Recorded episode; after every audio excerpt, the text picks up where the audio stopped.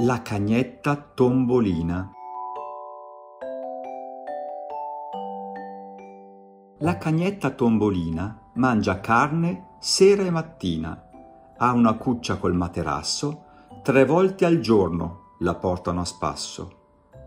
Ma il padrone è sempre distratto, ama solo pari del gatto.